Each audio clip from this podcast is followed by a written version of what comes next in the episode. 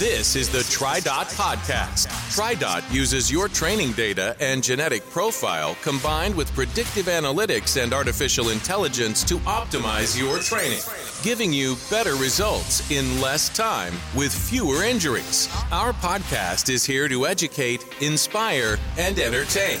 We'll talk all things triathlon with expert coaches and special guests. Join the conversation and let's improve together. Together.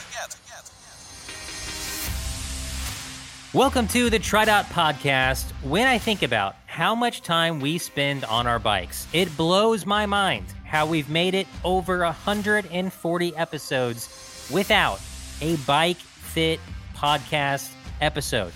Well, today we are going to be correcting that, and I am very excited about the gentleman that I have with me to cover everything triathletes need to know about bike fits.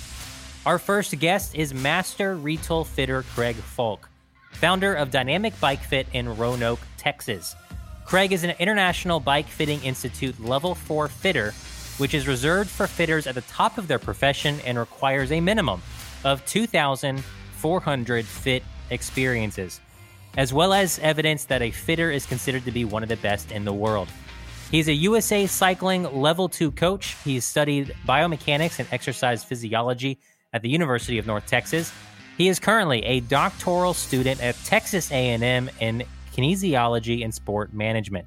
His area of focus is on how technology affects traditional sport participation in virtual sport. And as if all of that wasn't enough, anecdotally, I had several triathletes personally recommend Craig to me for my own bike fit needs. Craig gave me a tri bike fit in February of 2021, and and just gosh, I, I think he nailed it. Uh, plus, I just really enjoyed our conversation and the passion and the knowledge I could tell he has when it comes to bike fit. So, Craig, thanks so much for coming on the TriDot podcast. Thank you for inviting me. Also joining us is Coach John Mayfield. John is a USAT Level 2 and Ironman U certified coach who leads TriDot's athlete services, ambassador, and coaching programs. He has coached hundreds of athletes, ranging from first timers to Kona qualifiers and professional triathletes. John has been using TriDot since 2010 and coaching with TriDot since 2012. Now, John, you have advocated many times on the podcast for folks to get a proper bike fit. Are you happy to see an entire episode dedicated to this today? I am, and I, I got to say, it's probably not my fault that it's taken this long to to get one. so we we've certainly discussed it on a lot of a lot of podcast episodes. You know, it's it's hard to have a bike episode where bike fit uh, doesn't come up. So yeah, it's come up lots of times, but uh, yeah, excited to have a full episode and and really excited to have someone uh, as as qualified to speak to everything uh, as as Craig. So going to be a good one. Well, I'm Andrew, the average triathlete, voice of the people, and captain of the middle of the pack. As always, we'll treat the show like any good workout. We'll roll through our warm up question, settle in for our main set topic, and then wind things down with our cool down. Lots of good stuff. Let's get to it. Time to warm up. Let's get moving. With a variety of paint schemes and tube shapes, bikes are often as much fun to look at as they are to ride. Most of us own one to a handful of bikes personally, but we have admired the sleek lines and good looks of countless others in the cycle sphere. John Craig, beauty is certainly in the eye of the beholder, so, from all the bikes you have beheld, what bike would you say is the best looking bike that you have ever seen? And Craig, we'll start with you on this. So I kind of like the classic colors found in the old steel bikes, you know, okay. like a Bianchi Celeste. But when carbon came along, uh, for a long, long time, we only saw black carbon frames. Everybody's bike was black, well, sometimes red, but for the most part, black and boring. Um, but now I'm seeing a lot more creative color schemes. Uh, yeah. And some really beautiful bikes out there. But I would have to say a veteran client of mine uh, had a custom paint job done by another client of mine. Sure. Um, and his tri bike is painted in the look of a waving American flag, and it is gorgeous. Wow. Uh, John, kicking this over to you. What do you think is the uh, just the, the best looking bike you've ever laid your eyes on? So uh, yeah, it's it's kind of cool just to walk around a transition area and just check everything out. Everybody's got their little bit of individualized flair on them, and you know, so many of them are, are, largely the same. You know, there's there's probably half the bikes out there are, are one, two, three brands and not even models. But uh, it's kind of cool to see the customization, the individualization um, that that each that each athlete puts on their own bike. But um, you know, one one that came to mind is uh, Andy Wegner's uh, custom wrapped uh, bike. We'll have to put up a picture of it. It is very unique uh, and super cool. Both of you guys are giving shout outs to some custom wrapped bikes. I- am going to go a little bit more traditional here. I love uh, one of the newer models of the Bianchi Specialissima. Uh, and I wish I could afford that bike. Uh, it, they're they're gorgeous bikes. Uh, they're they're over ten thousand dollars, so it's a little bit out of my budget. But um, the, the, the newest um, Specialissima has a a green blue uh, color scheme, and so it, it's kind of like a darker take on the traditional Celeste Bianchi color and then the Bianchi logo is that Celeste within that. And, and I was actually on course at uh, 70.3 Worlds in St. George. We had a lot of TriDot athletes racing um, 70.3 Worlds last year in 2021. And uh, I was on course, and a road cyclist uh, actually went by where I was spectating, uh, not in the race, just kind of out for, for a ride. Uh, and he was riding that exact bike, and it just looked gorgeous in person. That that kind of blue green color scheme uh, it, it, it, was a Bianchi, but it caught your eye kind of in a different way from from the Celeste color palette of the normal Bianchis. Uh, guys, we're going to throw this question out to you like we always do. I'm really curious to hear what you have to say. Um, from all the bikes that you've ever seen, uh, what do you think is the best looking? Maybe it's yours, maybe it's a friend's, maybe it's one that you've just seen floating around on Instagram.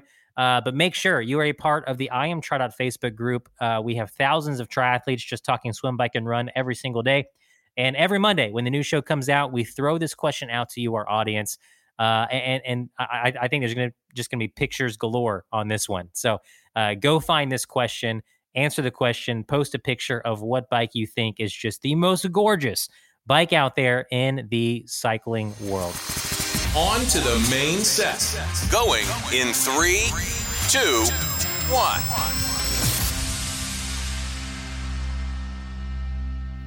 This show is brought to you by Precision Fuel and Hydration, who have a wide range of tools and products to help you personalize your fueling and hydration strategy so that you can perform at your best.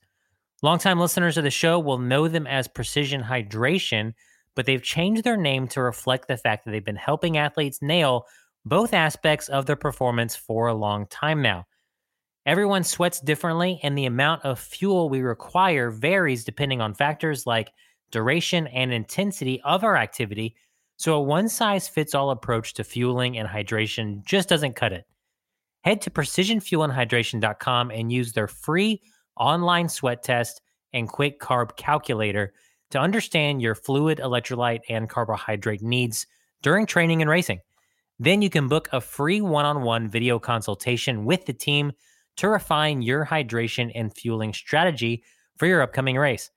As a listener of the show, you can get 10% off your first order of fueling and hydration products by using the code TRIDOT10 at the checkout.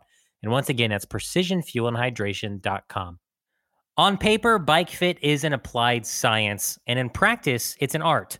In a space where a few millimeters here and a few degrees of angle there make all the difference, it's no wonder that many triathletes will travel far and wide to find a fitter that knows his or her stuff. And lucky for us, we definitely have a world class fitter on the show today to teach us everything triathletes need to know about bike fit. Other than go get one, of course, which we've said on the show many, many times. Go get a bike fit. So, Craig, to get us going here in the main set, let, us just kind of hear your background first as a cyclist. I mean, surely no one starts as a bike fitter without first being a cyclist themselves. When did you get into road cycling, and what are some of the highlights from your time on two wheels? So, I was fortunate enough to have a pro cycling event come through uh, the town I grew up in uh, when I was 12 years old. Started riding when I was 12, 13 years old, and got into competitive cycling at that time. Um, the interesting thing is, while I do have a, a lot of wins and a lot of great races and and all of that, the one thing that you know when I think of the highlight, and this goes to a personal side, um, was being around a great group of senior and master riders that really looked after us kids at the time. We had a really good group. They were good mentors for us. Um, so that had an impact on on my life. Um, you know, I enjoyed living and training in Colorado Springs. Uh, that was my junior year of high school. Uh, that was great. Uh, traveling to races coast to coast. You know, you're you're you're a teenager and you're on your own and traveling yeah. the country. Parents not with you. Um, and I think about that today, and and would people still have that ability today um, for their children, and would they want or allow that to happen? Um, so I'm I'm very thankful for that that freedom that cycling uh, afforded me growing up. And you know, if you were to ask my mom, uh, my mom would say the highlight was cycling kept me out of trouble. Okay. so, it's like there, there's a meme. It's like teach your kids to love cycling and they'll never have money for drugs. I guess that's uh, part of that. I haven't seen that one, but it's accurate. Uh, so, so Craig, so, so you started riding when you were younger and just you know tra- travel the country uh, you know do, doing those races a, as a kid and, and grew up loving it. So when did you get your interest in fitting? And what were kind of the steps that you took to go from aspiring fitter to to the master fitter that you are now? So uh, i'll kind of step back a little bit. So i left cycling in 1991 uh, i was in college at the time college the first time still still in college still in college um, so you know i left cycling uh, then I was working in medicine at the time. Uh, then moved to Houston, uh, kind of left school, scorched earth, uh, started a computer company, uh, built an internet company uh, in the early days before it was the cool thing to have. Um, and part of that became a software developer, then onto a software architect. I went to work in corporate America. while there, um, of course, I was carrying extra pounds on me, a lot of extra pounds. Uh, we had a uh, competition at work to lose weight. Uh, at one point, they said, you know, you need to kick in some exercise. It's not all about diet. And they said, go out and run, you know, go swim. I said, well, I don't do those, but I still have my old road bike. Sure, yeah. So I, so I broke that out, started losing weight. That was in May of 06. Uh, by July of 06, I decided to start racing again. Uh, got very competitive again. I uh, was really enjoying that. And then I started looking at things and how people were getting set up on their bikes. And I was like, wow, with all this technology that we have these days, why are we still doing things the same way we did them in the 70s and 80s? Wow. You know, when I worked in a bike shop as a kid, you know, uh, we're still fitting the same way. And even today, even now, a lot of shops still fall in line with the, the Italian bike fit from the 70s and 80s.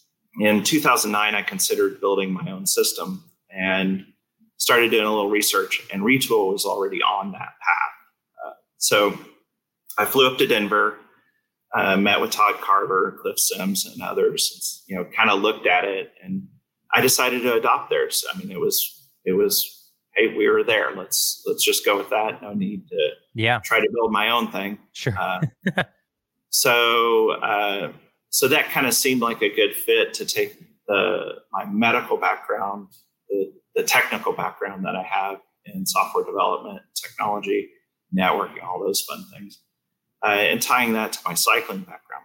So, but I want to be very clear. Back in 2009, everyone thought I was crazy to embark on this journey. Um, but I saw something else there and I stuck to it uh, and started diving deeper and deeper and deeper into building that knowledge base. So, with that came getting more and more education on the body, uh, engaging uh, with competing fit schools. You know, I I engaged in processes of other fit schools that don't you know use Retül has its own right? So looking at that and through all of it i came up with a composite service which is what we call here our dynamic bike fit. Um, so that's kind of how we got there so, Craig, I, I, didn't include all of your certifications and accolades into your intro earlier in the show because there, there were just too many of them, uh, and and we, we only have an hour on the show, and I, I can't spend the whole hour just uh, just saying all of your qualifications. Uh, but but one of your qualifications that is vital to this conversation is that you are Retül Triathlon and Time Trial certified. and, and you have a deep experience uh, here in the Dallas Fort Worth area, uh, fitting both road cyclists and triathletes. You know, what are the differences in doing a fit for a road bike versus a tri bike? So, just fundamentally, uh, you know, two different positions. If you look at a triathlete, you know, their back angle range is going to be a lot lower on a road bike. You know, a relaxed tri position is, you know, the drops position on a road bike.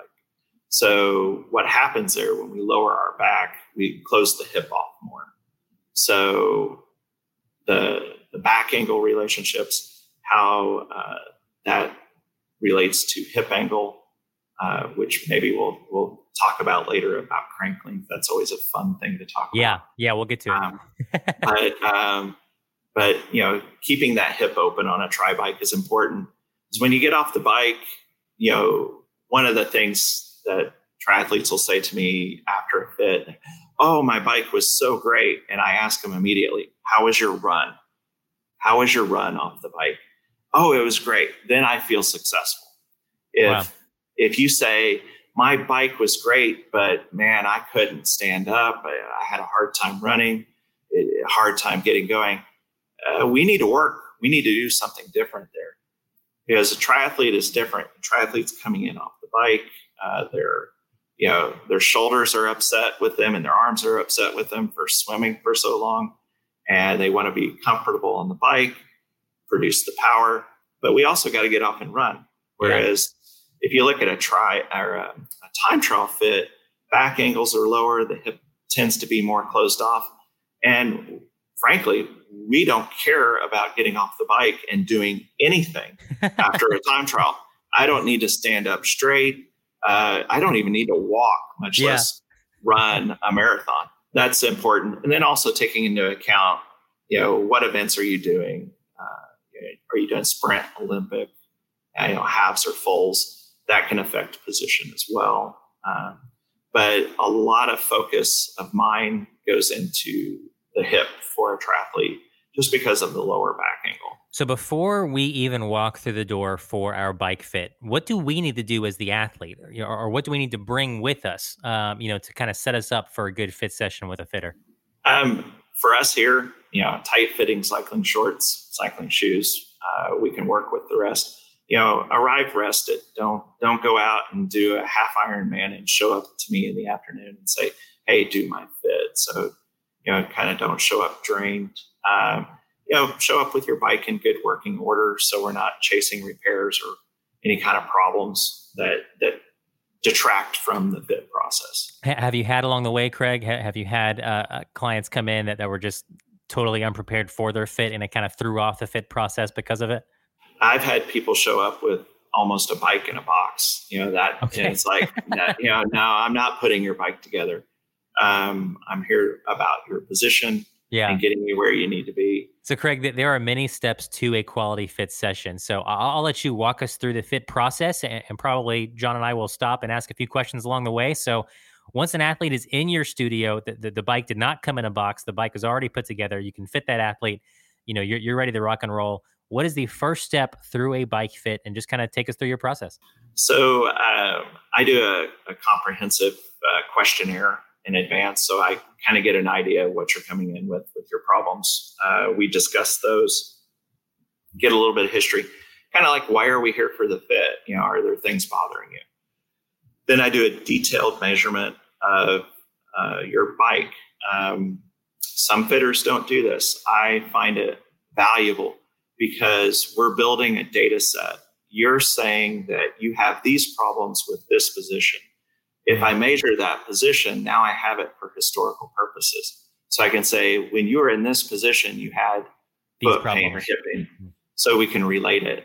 Um, then we move on to a comprehensive bike assess or off bike assessment, where we're looking, you know, things like core strength, flexibility, foot structure, range of motion in the joints, uh, leg length differences. Uh, you know, what's going on with the body? Is is there a limitation in the hip that's going to prevent me from getting you into a more aero position, or you know, where you may want to go? Um, then we put markers on both left and right sides of the body. I use the Retül system. Uh, for 3D motion capture. Uh, my studio, we capture left and right sides simultaneously. We have two Retül systems. Other fitters may uh, mark up both sides and put you on a kind of a lazy Susan, turn your bike around. Um, but I opted to do both at the same time. Um, some fitters I've heard uh, will only look at one side of the body. Uh, I'm opposed to that. Um, we can go back to the prior step of the off bike assessment. You start to look at leg length differences or range of motion differences. Now we're going to have bilateral differences in motion. Uh, and how do we address those? Um, I use a technology called uh, gebioMized for saddle pressure mapping. We put a pad on your saddle. We're actively measuring saddle pressure as you're riding the bike. So with that, we're allowed the opportunity to collect motion data and pressure data at the same time. So we're seeing left and right side of the body and how your butt is interfacing with the bike. Uh, we take all that data, bring it together, triangulate it with the rider history, off bike assessment, motion and pressure together, and then we make decisions. You know, how how does the data reflect the problems that the rider may be experiencing or seeing? And how can I change their bike to alleviate those issues for them? And of course, hopefully not create any new ones. You know? Sure. Yeah. I, I know one of the number one issues I hear cyclists talk about, and I think uh, uh, probably one of the things that that sparks people to get a bike fit in the first place is if they're experiencing some sort of of, of tingling in, the feet, in the hands, uh, maybe even numbness in the feet, hands, you know, d- different parts of, of the the legs, arms. Um, what what what is it like when a, a rider comes in? They they have an issue like that. Kind kind of what what's what's the detective work you have to do to figure out why that's happening and alleviate it? So uh, I dive deeper into the questions of you know, uh, well, what fingers are going numb? Where do you feel the numbness? Um, is it going down the leg? Does it uh, relieve itself quickly uh, by doing something. You know, if I stand up, the problem goes away immediately. So then you can look at that and you can say, well, that's more of a vascular issue. It's just blood flow, no blood flow to the nerve. And you open the floodgates and it gets, and it's all happy. It's getting its, yeah. um, whereas if it hangs around for a long time afterwards, now we're talking about nerve impingement. We're talking about you know a nerve a, a nervous system issue um, that we need to correct but the number one thing uh, that i find riders coming in uh, you know more than half of my clients i think it's close to i think it was 59% when i was looking at some numbers the other day uh, clients come in with a saddle complaint of some sort that's getting into genital numbness saddle pressure you know chafing uh, various things like that. Um, you know, a lot of people will say, I want to throw my saddle out. It's the saddle's fault. Um, but yeah, a lot of times it is the saddle's fault. I won't, I won't lie to you on that. But I also have several instances where it's not the saddle's fault. It's the yeah. rest of the position. It's how we're positioned on, you know, where are we in space? on the bike um, to go after those numbness issues. But really, uh, you know, asking the questions about uh, getting into detail, which fingers, you know, you know, is it chronic? Does it hang around? Um, you know, when you get into the feet, it could be the shoe, it could be the insoles, it could be, uh, you know, unsupported, an unsupported foot. Uh, so there's a lot of things to look at uh, especially when it comes to the extremities. Yeah, which thinking back to our fit session, uh, February 2021. I mean, you you you got me into a a different insole in my shoe that that, and I remember you explaining to me because I, I had some tingling in my left foot, and so you got a insole that shaped to my foot better, and it allowed my foot to to have more contact with the insole as opposed to just a, a few spots of my foot having contact with the insole, which then helped alleviate that that numbness. So that that was certainly the issue for me. I, I, was pleased, Craig, that that my saddle wasn't the issue. I was I, I think I've I've probably tried 10, 11, 12 different saddles over the years, and, and I thought I had found the one that my bike uh, or that, that, my butt got along with the best. And so you were able to confirm that that saddle was in fact a good fit for me. Um, so let, us talk about kind of that saddle selection for a second because you you, you put a pressure mapping system uh, underneath the butt. You're able to tell where on the butt uh, you know the, the, the pressure is being um, applied. And for me, um, I, I, actually have a, a, pretty a pretty significant leg length discrepancy. And so for me, it was okay. This is actually a really good saddle for you, but we need to do some things to your fit. To I, I think I was applying a lot more pressure to my right sit bone than my left sit bone, and so you were able to even me out. And and and you were the third different fitter I've seen in the Dallas Fort Worth area, and you were the first one to to figure out. Oh, you are are putting a lot of weight on your right sit bone not the left, and now I'm much more even on my saddle thanks to you doing that that pressure mapping. So so talk a little bit about kind of saddle selection and, and, and what you see when you look at where the butt is actually applying pressure to the saddle. Well, you just highlighted the the a key element to our process, and that is the triangulation. You know, the off bike assessment said you had a leg length difference. We found that we were able to quantify that. Yeah. The saddle pressure mapping then validated. Yes, we are sitting, and then we could see the pressure. So why is that pressure there? Uh, you're compensating for your leg length difference. If we fix that, will you still compensate? And then we can measure the saddle pressure after making those changes and say, did that go away? Um, but you know, I like to say that saddle pressure mapping, active saddle pressure mapping, is 100%. That's the only way, uh, only metric used in saddle selection. Um, it's not. It's very important to include the athlete's feel as well. I could have an awesome pressure map, but to the rider, it doesn't feel good. Yeah. I need to continue looking for a saddle. So, what I'm looking for is I want good pressure data because I can see a storm on the horizon. And I want the rider to feel good with the saddle as well. When those two things come together, good pressure mapping and good feel from the rider, I have less than a 1% chance that I'm going to be changing that saddle. Wow.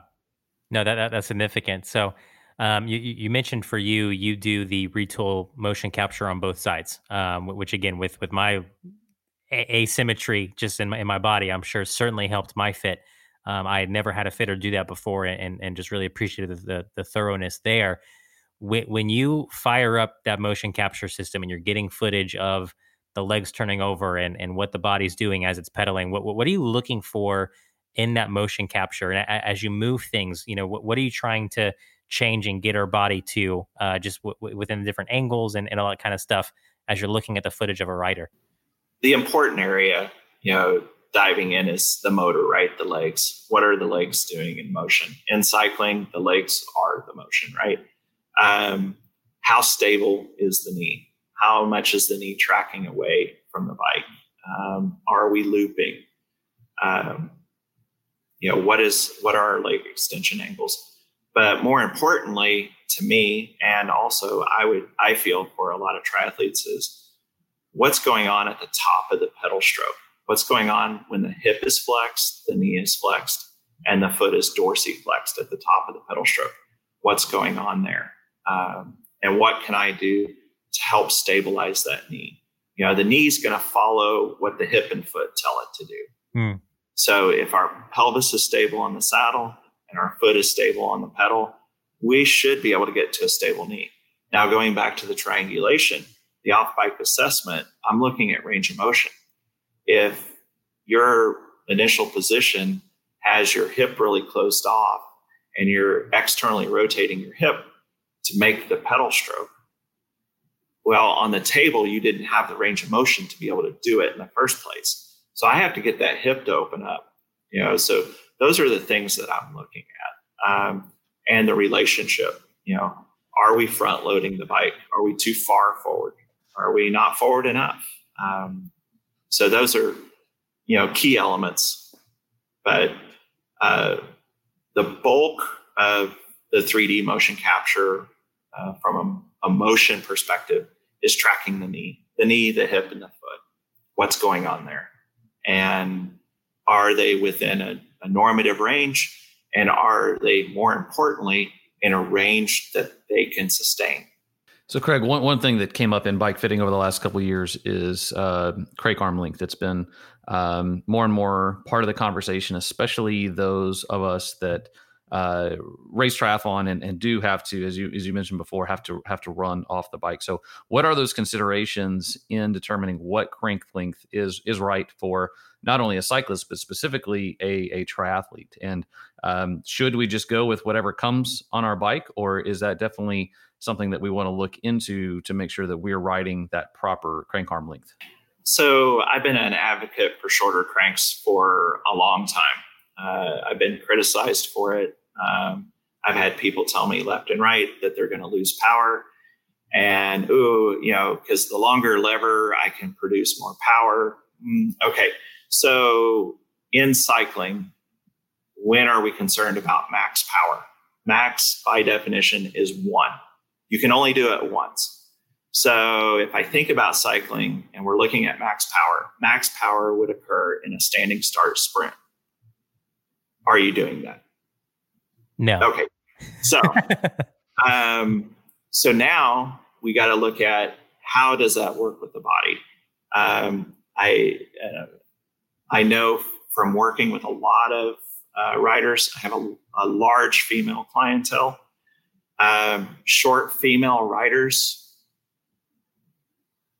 almost every time uh, they're they get a poor setup. You know, the idea of we have, you know, going back, you know, we had 170, 72.5, 175, 177.5. When I was a kid, they put me on, when I was at the Olympic Training Center, they put me on 177.5s. Knowing wow. what I know now, I would have gone for 172 fives and killed it. Um, but we we hope through knowledge that we progress over time, right?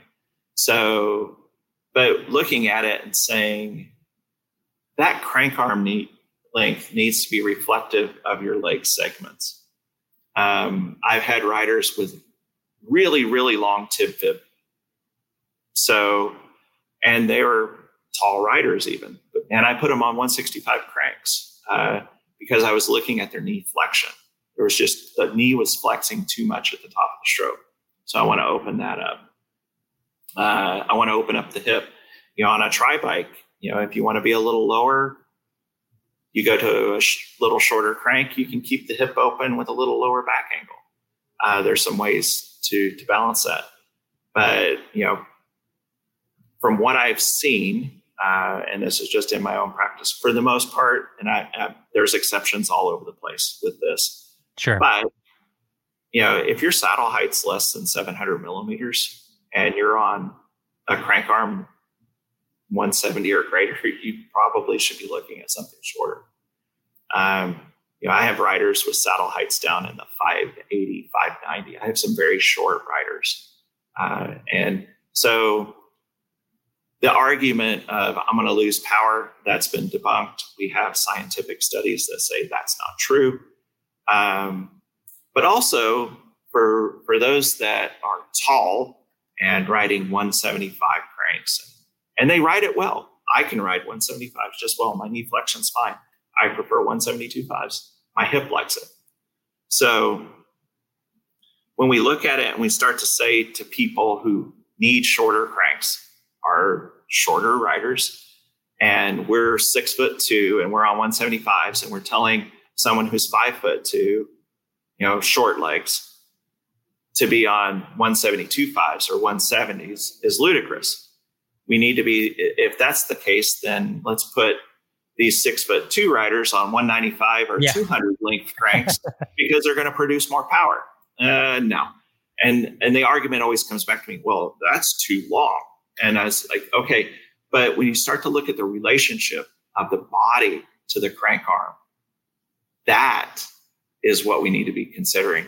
Not, oh yeah, this. I have a client uh, had hip, foot, and knee pain. 172 five length cranks. We went to 165 length cranks. Pain went away, but her significant other was telling her that she was losing all this power. Now, granted, they weren't measuring power; they had no power meter. It was just this tribal knowledge that sure. longer crank, you're going to lose. You know, you're going to get more power yeah. out of. Okay, so as all of that, the rider went back to the 172.5 cranks, and I heard this through the grapevine. Hip, foot, and knee pain came back, and they quit riding. That's wrong. Yeah. We need to be meeting people. Their bike needs to meet their body, whatever it is. You know, if you need shorter cranks, go with it. Um, you know, there's some people that are I've, I've, some fitters I've seen putting like 145 length cranks on a rider, say my height, six foot two. Um, that's pretty extreme. So then you have to step back and say, are they effective with it? Well, they just won, or you know whatever. Then go with it. It's fine. It's not going to do any harm. So we got to look at it from that perspective. Are we doing harm or not? And I, I think, Craig, you're really just demonstrating the the critical need to work with with a professional with someone that that knows and, and it's it's very difficult for us to even anecdotally or even for us to be incredibly expensive uh, to to try out all these different crank links and just yeah. trial and error it so you know this is where and this is one of the reasons I I always advocate so so strongly for not just a bike fit but really working with with a, a professional uh, like Craig that understands bike fit intimately and, and, deeply, and also understands the unique needs of of the individual, um, especially triathletes. Is you know we, we represent a relatively small percentage of the of the cycling market. Um, I think we we we represent a larger portion of the of the fits because we're we're the ones that are willing to go out and do these things. Um, but but yeah, it's it's one of those things. I feel like we owe it to ourselves um, to to be the best. And you know, like you mentioned in that in that story, uh, that that lady's power went to zero because she wasn't cycling anymore. Um, but I, I, had the opposite um, story where I, I rode. I, I, had a high end bike that had integrated cranks. I was somewhat reluctant or even just a little bit lazy on um, going to the shorter cranks, even though my fitter recommended it. Uh, and, and, then just kind of almost fortunately for me, my power meter broke, so I needed. Uh, it was time for me. I had I had a, a crank based power meter and um, man, it made a, a, huge difference. It's one of those like, geez, I should have done this a long time ago. Um, and so, yeah, for for me, that was kind of one of those eye opening things for for me. And I didn't think it would make that big of a difference. You know, you're talking millimeters, um, but but it made a huge difference both in in my my my own riding um, as well as my ability to to to run off the bike. So kind of along those same lines. Once it's all said and done, uh, the fit is is complete. We're back out on the road. Uh, what are some of the signs that that we need to be looking for? Um, that that the fit uh, is working versus uh, what needs to come back into the shop and, and be touched up because because anytime we change anything, it's going to feel awkward. It's going to feel strange. Um, the body's going to have to get used to something that yeah, we, we perhaps been riding that position for for years, so it's going to be awkward. It's going to it could even be a little uncomfortable at first. But but what are the signs that um, maybe we just need to give it a couple days, couple weeks, couple hours in the saddle versus um, coming back in for for some some refinement? So first, kind of based upon uh, past experience with riders, I was always asking the question: How long did it take to adapt to uh, the change? And it fell somewhere for most people between five and 10 hours on the bike. Okay. So I always ask riders, give it five or 10 hours on the bike. You know, your first five hours need to be kind of quiet, easy, lower intensity, lower duration. Um, but during that time, let's be looking for increased comfort. You know, are you performing better? Did the pains go away? Uh, those are signs that things are working. Um, now, especially in the tri side, um, if you can't maintain the position that we arrived at during the fit, if you can't stay down, you know, if you're if you're down there for two minutes and you have to come out for two minutes, that's not working for you. Yeah. We need to reevaluate. Um, I recently had a client um, ended up they had a road saddle on their tri bike, um, and I was very much an advocate, and I liked what I was seeing out of uh, you know, a split nose, you know, the tri saddle. And uh, we tried it. It didn't work. She didn't like it. She didn't like the rub. She didn't like a few things about it. And we ended up back to a road saddle. Um, is that something that I really wanted her to have? Uh, I actually preferred the other. My pressure data said this was better. And I had a little better motion data too with my saddle, but she couldn't maintain it. So through negotiation back and forth with the client, um, we went and I said, all right, this is what we're going to do. Uh, let's see how it plays. If you're going to do that, we got to work on, you know, focusing on the knee. We got to, you know, you're going to need some more adductor strength. We got to work on some things. Um, and we kind of went back and forth a little bit. And now she's riding it well. She's she's she looks good on the bike, uh, and it's sustainable. So, you know, the sign that something's wrong is when you can't maintain that position that we arrived at.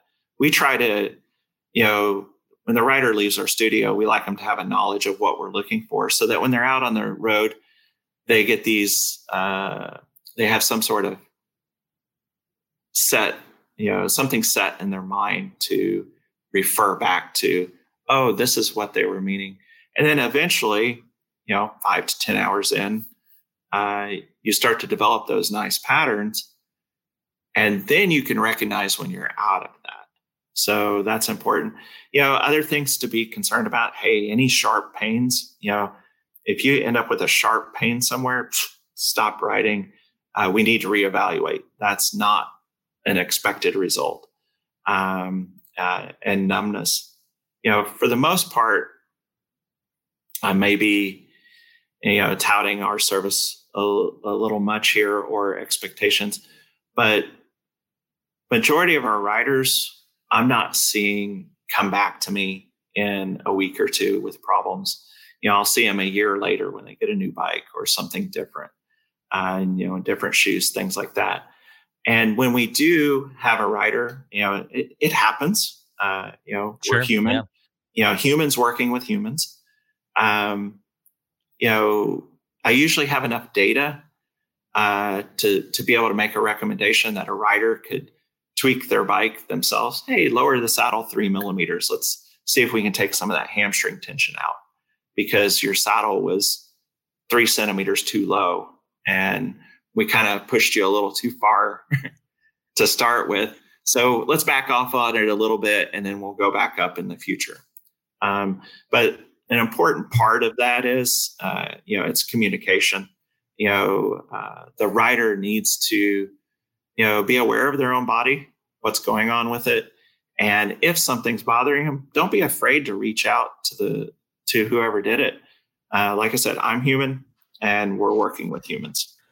Craig, one thing you mentioned was um, coming back periodically, uh, not necessarily uh, days or weeks after that fit, but but maybe it's a year later, maybe it's a new bike. What are some of those catalysts um, that that could um, spawn the need for for a fit, or um, is there even a a interval, um, maybe one year, two years, something like that, that we should just check back in? As you mentioned before, the bodies change, and sometimes we, we're not even uh, intimately aware of how our body is changing over that time. Is there uh, is there there kind of a rule of thumb that you advise uh, either?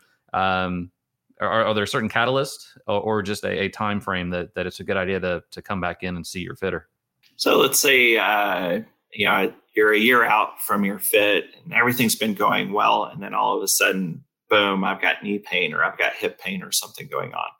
You know, an onset of pain, uh, something like that an injury. had a client fall off a ladder, uh, tweaked himself pretty good hanging Christmas lights. Um, his fit changed. Um, yeah. Had to change it. Um, I had a triathlete, uh, a car pulled out in front of them on course at a race, and they went over the hood and uh, had damage to both shoulders and forearms. Um, so an acute injury uh, could necessitate that. Um, you know, changes in weight, you know, flexibility. You know, a lot of people say as we get older, we're not as flexible. Um, I know Lisa, who works with me here in my studio, I would say that's more of an effect of being lazy yeah. Uh, and not stretching. um, and I fall into that category. I need to stretch more. I need to do more same. forward. Yeah, um, same. I need to eat better, all those fun things. but uh, I do think that we have uh, some control on that. Um, the other part that comes into play is, you know, mechanics. They'll alter your saddle height when they put it in the work stand. They don't want to clamp a carbon frame. They need enough seat posts to expose to put it in a, the work stand. Because at, at worst case scenario, they'll break your seat post, and that's a lot cheaper than repairing a frame or replacing a frame. So then it's a question did it go back to where it needed to go? But I also don't want to just say mechanics. Um, John, you, you just showed us a picture of, of your dog laying on your bike bag. You had to take your bike apart to some extent. Yeah. To travel, travel. and a lot of a lot of triathletes travel to events. So that's going to, you know, putting the bike back together, taking it apart, those things can change uh, position if you're not methodical in marking it and getting it back.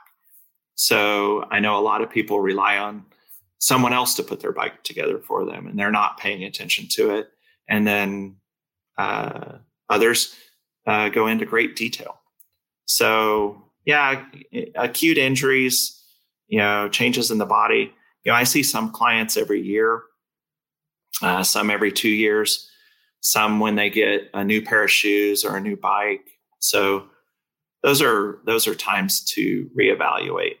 Uh, I used to kind of push on, yeah, you got to look at it every year. Mm, I might fall off on that a little bit to say every year, um, depending on how competitive you are and what's going on in your life and and with your body and your interaction in the sport. Um, that could vary. Um, so it's a few things. Yeah, no, great. So it, it sounds like if any of those events ha- have have sparked some sort of change, e- either in you or, or, your fit or your gear, it's it's worth getting get, getting fit again. But if you've gone a year and largely nothing has changed, largely your flexibility is in the same place, your fitness is in a similar place, your weight is in a similar place, you could probably just keep on trucking unless you experience any issues. So that that's super helpful to hear. Um, Craig, there has been a rapid rise in popularity to training indoors and cycling virtually, uh, and I've I've been, you know, I'll, go out for a few outdoor rides, and then I'll hit a week or two where I'm just in the trainer uh, on, on you know indoor stationary, and I've wondered just just before when I noticed in my own body being outside versus being uh, indoors, does kind of bouncing between the two change what we need in a fit, or or is it the, the same fit is fine for for riding indoors versus riding outdoors? So, um, so virtual cycling was a part of our landscape prior to COVID, uh, but with COVID, uh, we saw an increase in virtual participation. Right? Yeah. Um, so people are choosing that for a variety of reasons. You know, safety, convenience, the physicality. I can get my workout in. You know, at four in the morning, take a shower, and be you know on my way. Um, so, but what I've noticed is some changes in the riders. Uh, when we're riding the indoor trainer all the time, we're not having to balance that bike. So, core strength, the engagement of core is different. Uh, how we're engaging with the bike is different. Some are doing it on exercise bikes, which is not even in the position that they would be competing in. Yeah, absolutely. Or riding it. So they're building strength and stamina in a, a way that's not beneficial to them. Now, cardiovascular is great, right? But strength and stamina is not being built in the position that they should be. But a lot of people will say to me, I only have a problem when I'm on the trainer. So I have genital numbness when I'm on the trainer, and that's the only time I have it. That's the the I only have the problem on the trainer. And at first I accepted that statement. But as I reflected more upon it, uh, I've come to realize the rider has the problem in both settings. They're experiencing symptoms in one setting. Hmm. And why is that? They're engaging with the bike differently indoors versus outdoors. You know, we're starting, stopping, stoplights, speeding up, slowing down, whereas a trainer, we're just hitting it. But also, what I'm seeing is some asymmetries forming with the rider uh, who does a lot of indoor. So, you know, if that bike is not plumb, you know, side to side, the rider is going to compensate, similar to what you are doing for your leg length difference. Yeah. So if my bike is leaning to the right, I'm going to move my body to the left to center it back up so that I can pedal. So that brings in saddle sores and and uh, low back pain. You know, leading cause of low back pain, functional or skeletal leg length difference. So that comes into play. You know, a lot of people ride in their garage.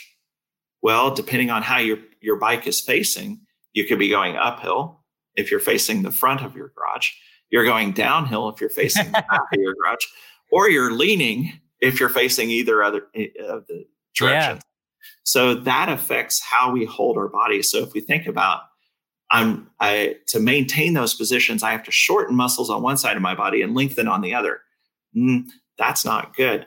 So we need to be conscious of when we're riding indoors, what our environment is like.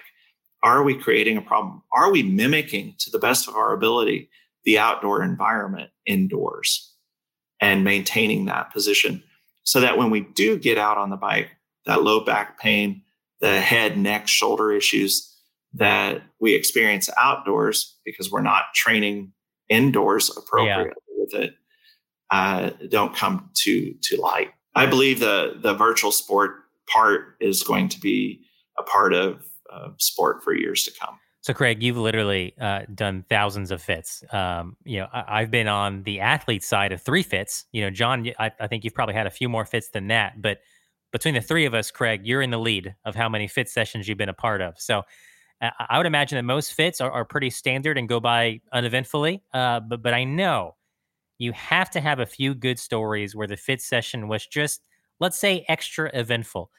What's a good story that comes to mind for you from your fit sessions? That's a fun one because uh, I have to say, you know, looking at my clientele and the number of years that I've been doing this, I had very few what I would call problem clients. You know, the, the, those are the stories. Those yeah, are the good. ones that are like, oh, I don't want to see that person again. And they're few and far between, and they are part of society, and I'm okay with that. Um, I, and again, humans working with humans. So, but from the tri world, I had to think about it. I did have a rider come in uh, wanting to get more aero, you know, lower. Sure. And after full assessment, uh, multiple attempts trying to get him lower, he couldn't sustain how low he w- already was. Wow. So I ended up raising him up 25 millimeters, about an inch, and he cussed me. I can't, and you can throw in a word there. I believe you raised me up. I came in here to get more aero. Yeah. um, and I said, uh, you can't sustain where you're at, much less me trying to get you lower. So I asked him, I said, how, you know, how long do you sustain aero in your, in a full Ironman? He said about 50%. Wow. And I was like, I said, what if I can get you 95% in a less aero position? Will we not improve your time? And so I was able to prove the more aero position destabilized him on the bike. And oh, he was somewhat upset with me, but did agree to try it. And about four or six months later, I get an email that included these great results. It said, had the best bike, best run ever. I, uh, I knocked significant time. I think it was something like, it was over an hour and a half, a wow. lot of time. And uh, that also came along with an apology. So that made me feel good that he had the good results and that he recognized the value in what we did. Um, and it improved his performance on the bike. Um, and yes, it was contrary to the aero gods, but uh, it was sustainable for him, and and he killed it with it. Yeah, no, I love it. Yeah, I, am glad it came with a happy ending there, as opposed to an unhappy ending. For those interested in getting a, a bike fit, and um, as as we advocated for me, even me personally, uh, finding that that fitter that understands the unique needs of of triathletes. Um, I know I've had I've had athletes fly in uh, to to work with the with with the fitter in, in my area. You've mentioned you've had athletes from all over the country fly in to to work with you. Um, personally, I think that's a, a worthwhile investment. But uh, what are some of those things that um, what are some of the marks of a of a good fitter? So uh, if if a athlete is looking for a good qualified fitter in their area, Um, what what are those things that uh, we should be looking for to to make sure that the the fitter that we're working with really knows their stuff and really is going to get us our best fit? So I think you know, looking at their training and education, uh, I see a lot of places offering some advanced fitting options, but may not have the trained staff to do it. Uh, so do your homework on who you will be working with. Have a conversation with them. Um, you know, see how you fit with them. Um, look at how experienced the fitter is in fitting for your discipline. You know, uh, the last thing you want is a road bike fit on a tri bike. Yeah. Um, I see them come in all the time. Uh, in my own practice here, uh, there's two of us fitting. Uh, I do all the tri and TT fits. Uh, Lisa does all the mountain bike fits, and she'll do road fits. I do road fits and gravel fits. But it's not that I can't do mountain bike fits. It's she's more of an expert in mountain bike fits. It's not that she can't do TT fits. She's done a bunch with me, and we learn from each other on it. But she has the expertise in the mountainside that you know from practical experience on the bike that I don't have. So, you know, if you're going to go to a fitter, you know, do they really understand from a tri perspective, really understand the differences? A lot of uh, fitters from that are strong in road, you know, want to drop a plumb bob from the knee and set knee over pedal. You do that on a tri bike, you're screwed. So the other thing is, what technologies do they use? I, you know, a lot of people say, well, I can just look at someone and tell. Okay. uh, you know, I can't, and I've been doing this a long time. I can't catch the intricate details. Can I tell in a gross fashion how good or bad you may be on the bike? Yeah. But I'm not recording. You know, my eyes aren't recording it. Um, I'm not looking at averages of pedal strokes over a minute, you know, at 90 RPMs. You know, we can't see those things. So, you know, what technologies are they using? Are they at least using some sort of video capture? You know, something where they can stop it and look at it and analyze it, uh, or is it just their eye? Um, you know, frankly, I I think the technology is strong uh, that we have, and why not use it? You know, if we look at technology, uh, you know, what we can do with an MRI today you know, if we go back 100 years, that would have been exploratory surgery. Do you want to yeah. do exploratory surgery or do you just want to get an image and see and use the technology and go, yeah, maybe I don't need to cut this guy open. So, um, but also be sure when you're looking at fitters is to compare apples to apples uh, when it comes to their services offered and related costs. Um, you know, what are you getting for that? Uh, you know, what's the time involved?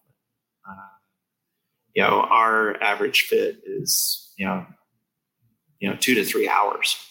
Um, I've had some go longer, mm, some shorter. You know, if it's a writer I've been working with several times over, you know, 10 years, uh, they know my process. They understand me. I understand them and we can move through it quicker. But definitely, you know, compare apples to apples because it's not always there. Um, Andy Brooks started the uh, International Bike Fitting Institute. A lot of my mentors are a part of that as well. And that's another area you can go look for a fitter.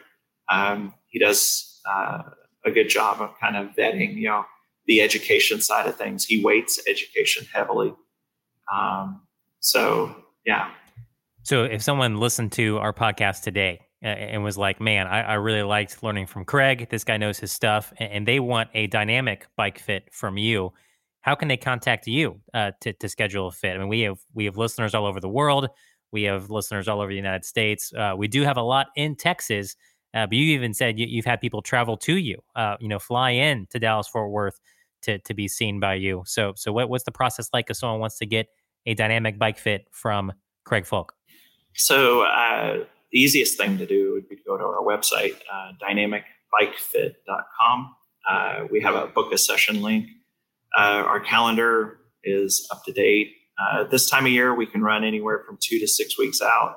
And then if you have any other questions uh, on our contact us page uh, down near the bottom, there is a other services request. If you have some questions that you you want to throw at me, uh, feel free to to throw them in there. Great set, everyone. Let's cool down.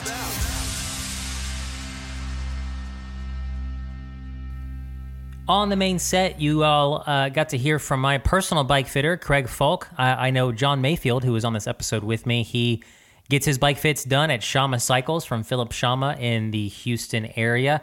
Uh, so shout out to Philip. Um, I, I, just kind of wanted to close the show today by giving some shout out athletes the chance to give some shout outs to their bike fitter. So I reached out to our TriDot ambassador group and I said, hey, if, if anybody has a bike fitter that you really believe in, that you really have connected with, uh, leave me a TriDot podcast voicemail uh, giving a shout out to your fitter and I will play it on the show. So uh, hopefully, this is a good way for uh, wherever you live, you might find a new fitter in your neck of the woods uh, via some TriDot podcast uh, listener recommendations. So without further ado, here are some TriDot ambassadors giving some shout outs to their bike fitters. Louise here from South Africa. Um, I'm based in a city called Pretoria. My bike fitter is five hours away in a town called Bloemfontein. A massive shout out to Jean Fourie from Cycle World um, in Bloemfontein. Uh, they have absolutely gone the distance to make sure that I'm comfortable on any bike that I own. Um, I drive that five hours with a smile on my face because I know I'm going to be comfortable for the rest of the season. Um, my first ever triathlon that I did, I went for a bike fit. We did my bike set up nine times to make sure that I am as comfortable as possible and uh, he only charged me for one, so I can definitely not complain. Um, yeah, so he is absolutely my bike fitter of choice. So anyone um, in South Africa, if you are close to Bloem, please go there. You will not not be disappointed uh, with the service and the prices. So massive shout out there. Hey, TriDot community. This is Craig Fisher calling from Seattle, Washington.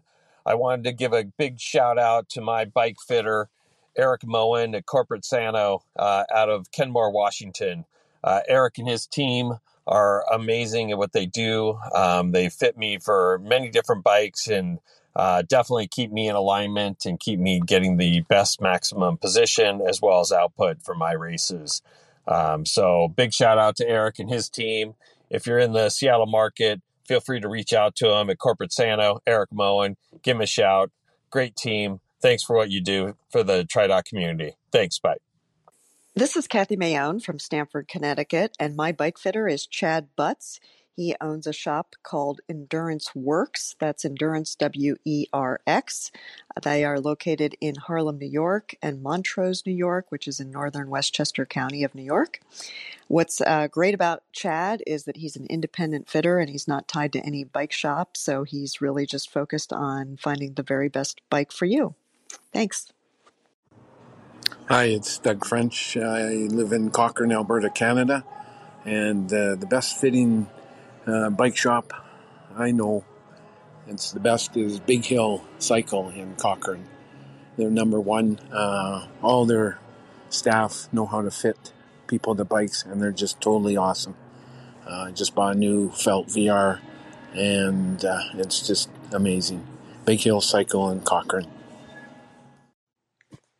Hi, this is Sandra Ringelstein from the Charlotte, North Carolina area, and I wanted to talk about my bike fitter, Chris Sheehan at Uptown Cycles. I think that he is fabulous. He is a great listener. He uses the Retül system, so it's absolute perfection. And he really has your best interests at heart. You can tell that for, from him. He's a very kind person. Love him. Hi, I'm Tina Stewart from the Lansing, Michigan area. My bike fitter is Jessica Braddis at Fit Me in Ann Arbor, Michigan. Jessica has more than 15 years of experience in the art and science of bike fitting. She has become one of the most renowned bike fitters in Michigan. She is thorough, detailed, and committed to making the customer happy and has probably fitted at least 90% of the athletes on our local tri team. During the beginning of the pandemic in March of 2020, I was scheduled for a refit on my road bike while training for Ironman Wisconsin. Of course, we couldn't meet in person, so we improvised and did our first FaceTime modified bike fit. with my husband helping with measuring and tweaking. She seriously rocks. Hey everyone, this is Greg Perrin from Orange County, California, and my bike fitter is a gentleman named Mike Makovich.